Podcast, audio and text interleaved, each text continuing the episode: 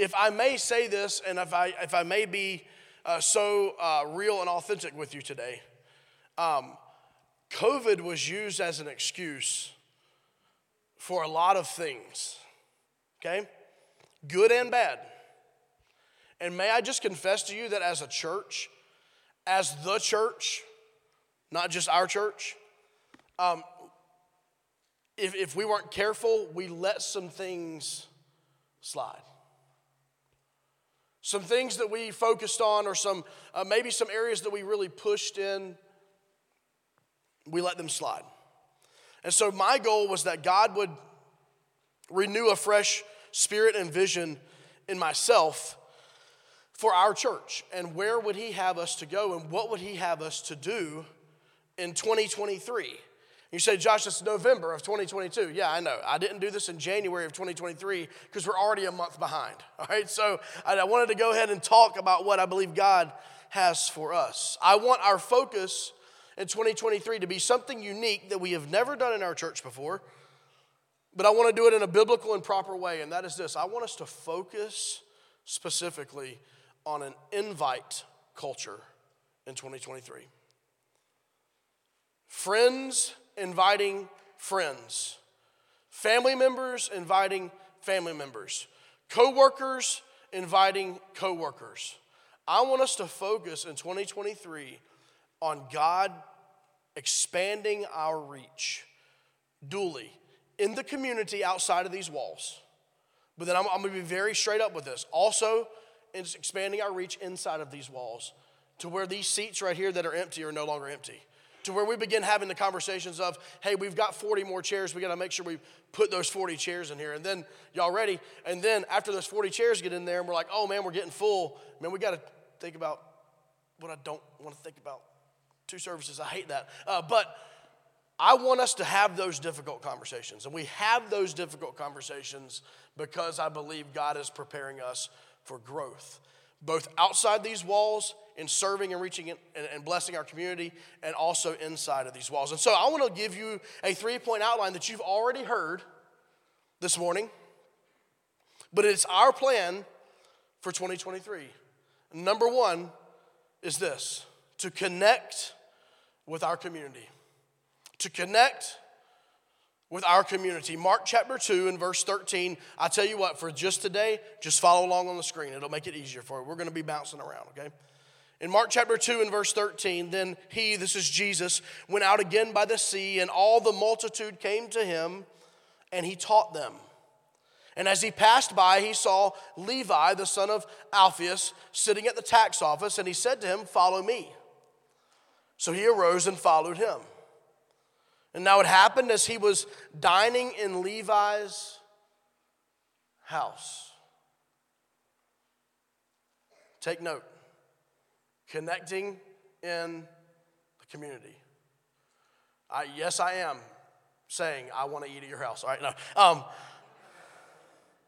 as he was dining in Levi's house, that many tax collectors and sinners also sat together with Jesus and his disciples.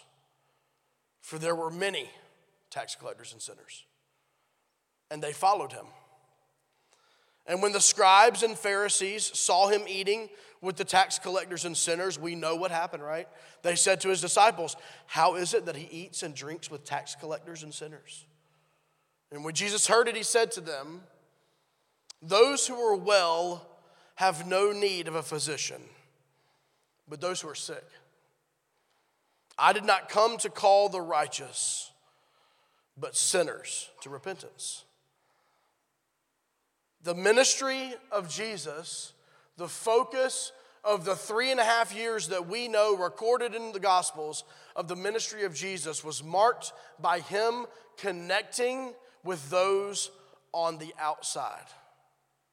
Now, it was also marked with him pouring into the 12 disciples and pouring into the three main disciples, but it was marked by his focus on those outside. And my vision and my plan and my goal in 2023 is that we would further and more deeply connect with our community. If I can be honest with you this morning. We are in a, in a, a unique community. This is a unique community. It's not the, it's not the easiest community to connect with. Listen, I love my dog. I don't love my dog like people in this community love their dogs, man. Like uh, Chris, Chris and Nate and I one time, I don't know if you remember, we, we did the prayer walk. We ran into two ladies and got talking. They had two babies with them and they had two dogs with them. To this day, I'm not sure that they knew that they had two babies with them because they talked about their dogs for like 15 minutes. I'll be honest with you, that is something I have to pivot on as we connect with our community. This is a different community than what I was raised in. It's probably a different community than what you were raised in, but we are called to sit with and eat with tax collectors, sinners, and fill in the blanks. And so we want to connect with our community. We're going to provide opportunities this year. Uh, one of the main easy ways is through that Club Boulevard Elementary School. Uh, pointed the wrong way. Through that Club Boulevard Elementary School. You say, Josh, how does that affect it? Well, it is a lottery uh, kind of semi charter school, but it is written into that program that X percent, and I don't know the exact percentage, of the students that attend that school must be from the local neighborhood and community. And it says we serve that community, that school, we are serving this community. Other days and opportunities where we can do things around this park and in this community, we want to. Here's what I want us to remember about this point our community will learn that Jesus loves them as we consistently show our community that we love them. Listen and pay close attention. Our community will learn that Jesus loves them as we consistently show our community that we love them. They will see and experience the love of Christ through the love of his people. Secondly, we want to connect with our community. Secondly, we want to serve our community. John chapter 13 and verse 12, once again, the ministry of Jesus. So when he, Jesus, had washed their feet, taken his garments and sat down again, he said to them, Do you know what I have done to you? You call me teacher and Lord, and you say, Well, for so I am. Man, this is convicting. If I, then, your Lord and teacher, have washed your feet, you also ought to wash one another's feet. For I have given you an example that you should do as I have done to you. Most assuredly, I say to you, a servant is not greater than his master, nor is he who sent greater than he who sent him. If you know these things, blessed are you if you do them. Jesus is saying, I have given you an example of the purest form of service. I've washed your feet. Physically speaking, in that day, obviously, they weren't rocking a new pair of Jordans or whatever.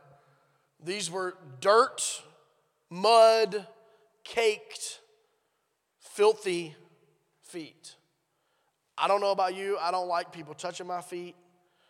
Like, be honest with you, I'm ticklish. Um, but, uh, but I don't like touching or being touched on my feet, like just leave them alone. But Jesus, kneeling on his knee as an act of service, taking his hands and washing his disciples' feet as an act of service. It is a pure form. And not only did he show his disciples an example of service by washing feet, it did not matter whose feet he washed. For one of the feet he washed was the feet of, of Judas. He didn't just wash the feet of his loyal disciples. He washed the feet of the disciple that he already knew would betray him. So we are called, we are called to serve our community the good, the bad, and the ugly. We are called to serve the broken. We are called to reach out to the broken. We are called, and by the way, if you're sitting here thinking, well, what program are we going to instill to help us do that? No, no. What I'm saying is exactly what Keith said. We are the church.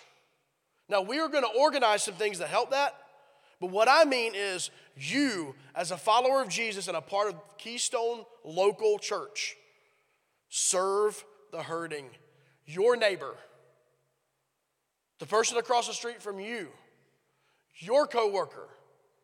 Sometimes I think we're like, oh, what, what cool new idea is the church gonna have to help me serve others? I tell you a really cool idea I got. Open up your eyes and say these words Holy Spirit, guide me to someone who needs me. That's this awesome program we put together. Like I said, we're gonna do some things, but I'm talking about on your daily. Here's the quote for you to remember for this point We have been saved to serve, not to sit. If I can be ever so kind, if you're watching online, man, I love you. Don't take this the wrong way. Some of, some of you have needed to come to Keystone and you've needed to sit for a little bit. You've needed to get your feet back under you, under you. You need to get grounded. Maybe you've experienced some hurt in the church world, and church hurt is real hurt, and I get it. I understand, but it's time for some of you to say, I've been sitting long enough, and it's time for me to stand up and serve. Sitting in a church, all you're going to do is rot in a church. So we have been saved to serve, not to sit. And, and, and by God's grace, we have been a place of healing for people. We have been a place where people can come and get their feet back under them and get grounded, but it is time for some of you who have been, uh, have been, have been trying to heal from those, those things or trying to take a breather to, to get back in the game.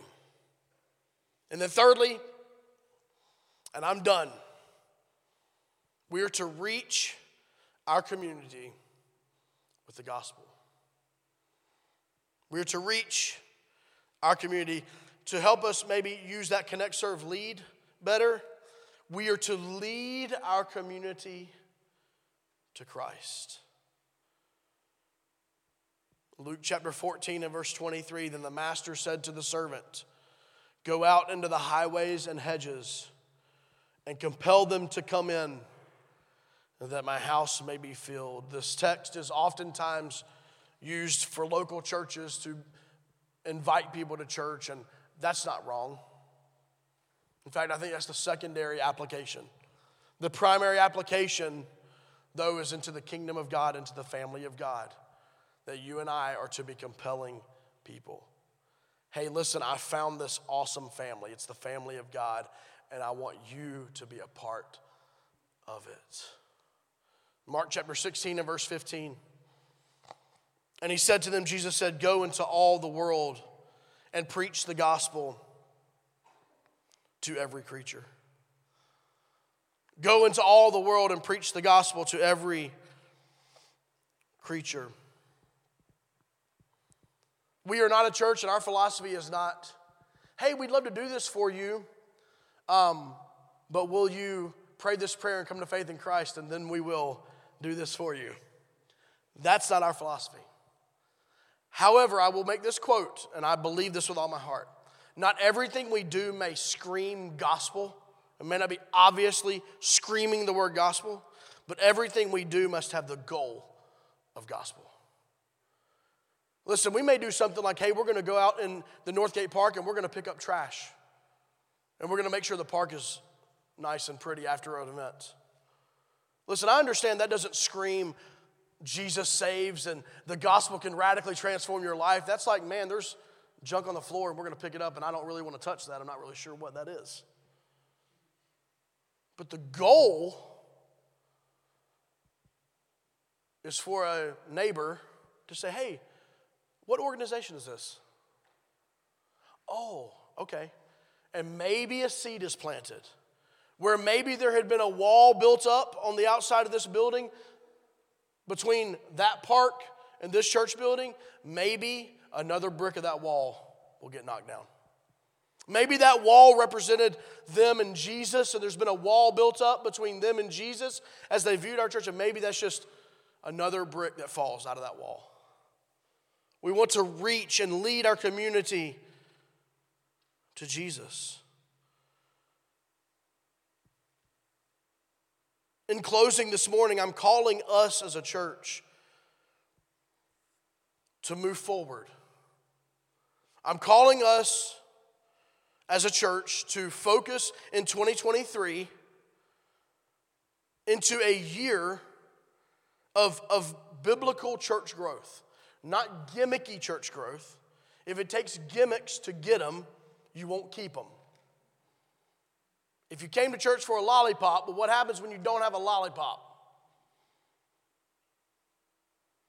So, biblically, I'm calling you to a year in 2023 of inviting people into a relationship with Jesus. I'm calling you into a year of stepping out of your comfort zone and serving your community. I'm inviting you, into a year of connecting with those outside the walls of this building, and I am calling you to a year of inviting more people into these walls. And may I say this this morning? Sometimes I think we misuse the word calling. For I personally 100% believe that we are all called. We're all called, and here's why I believe that. Matthew chapter 28, verses 19 and 20. Go therefore and make disciples of all the nations. By the way, the beginning of this verse didn't say lead pastors. Go therefore. Elders, go therefore. Church leaders, go therefore. This was a universal commission. Go therefore and make disciples of all the nations, baptizing them in the name of the Father and of the Son and of the Holy Spirit, teaching them to observe all things that I have commanded you. It is what's been referred to commonly as the Great Commission. And you may have heard this before, not to be cheesy, but unfortunately, in the lives of many followers of Jesus, it has become the great omission. You are called to do what it says on that screen.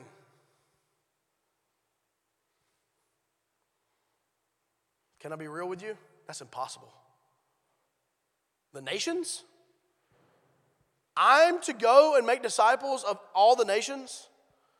Impossible. And you're right, on your own, absolutely. It's impossible.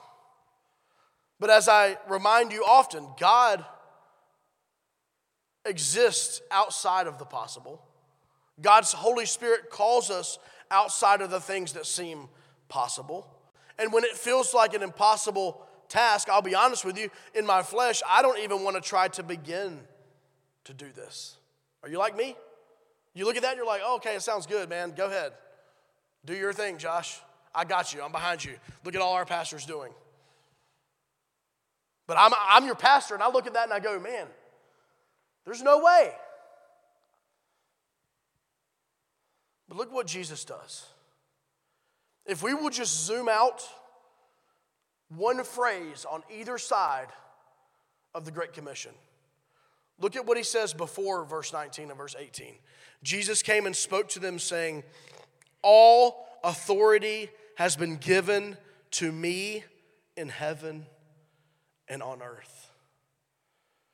You see, this morning, you and I are not asked to do this Great Commission in our power or in our authority. This is through the power of Jesus Christ, our Savior, and His Holy Spirit who dwells within us. You see, the Great Commission begins with the promise of the power of God. But we're not done.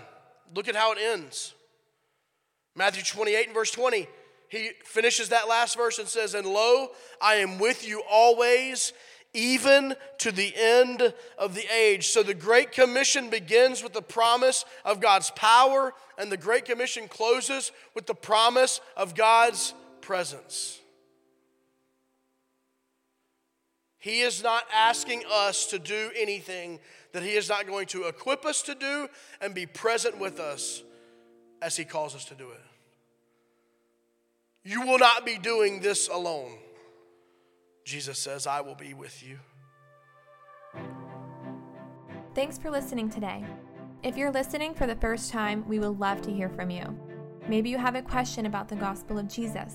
If so, we'd like you to send us an email at hello at keystonerdu.church. If you're a regular listener to our podcast and you would like to donate to the media and outreach ministries at Keystone, your gift would allow us to do more in an effective way to get the gospel out. Thank you for partnering with us in ministry in Durham and around the world.